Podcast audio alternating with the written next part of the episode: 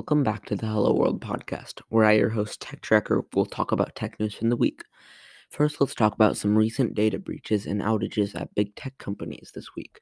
You may have seen Facebook services completely down on Monday, and this was due to key data deleted at Facebook that provides computers with a way to find uh, its services.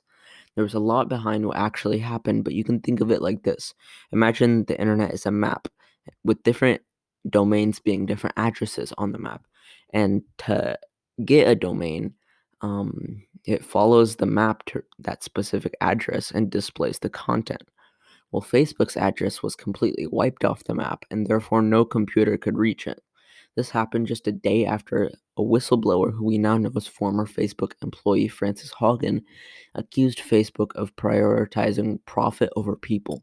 She also testified on Tuesday in a hearing called Protecting Kids Online Testimony from a Facebook Whistleblower, where she went further in depth about the issues Facebook is causing.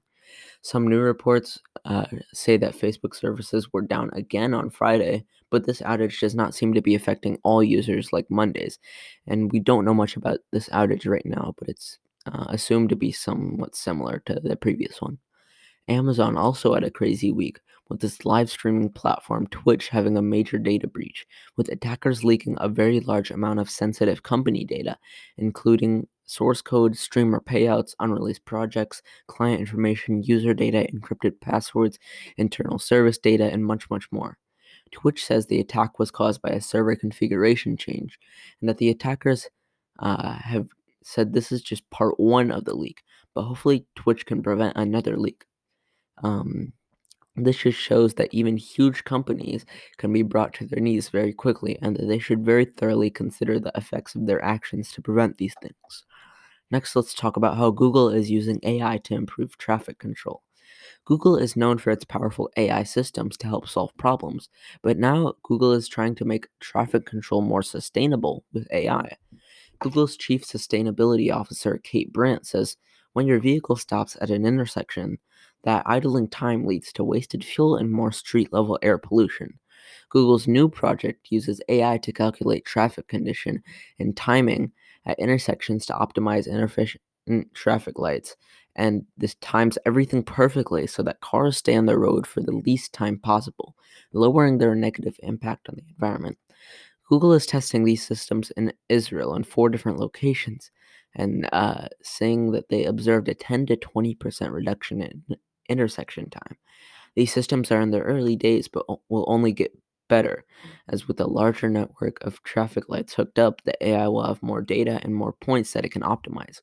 Google is also planning to connect this with Google Maps, so any device or car using Google Maps will communicate its destination and route to the AI system, which will therefore optimize it even more and speed it up even more.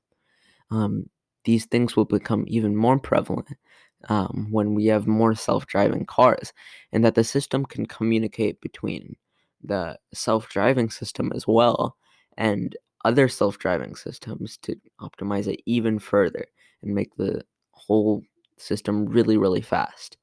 Um, but this is just a small part of a bigger effort that not only Google, but many other companies and people are working towards to help stop climate change with the modern s- solutions like AI systems. Lastly, let's talk about an odd yet really interesting application of AI.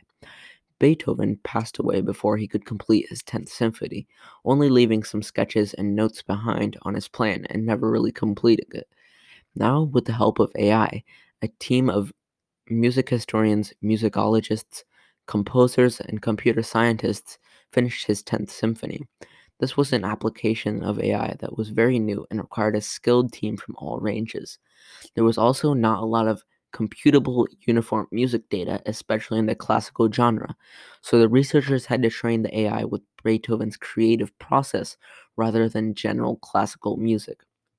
The teams used many techniques to fill gaps in the data and improve the system, like giving the AI similar amounts of information on other symphonies intentionally, which are already finished, and comparing its output to the finished output and making tweaks and improvements based on that. The AI had to learn different instruments and their common notes and sounds, and what part of the music they play, and listening to it, it truly sounds like original music and something that Beethoven totally would have created. It is hard to describe, but it captures all the things that would usually be in classical music. I'll leave some links to places where you can listen and learn more in the description of the podcast. This just shows the endless possibilities of AI and technology in general, and how there are applications in every field and industry, which can lead to major improvements and change in those fields and industries. That's all for this week. Make sure to come back next week for some more tech news.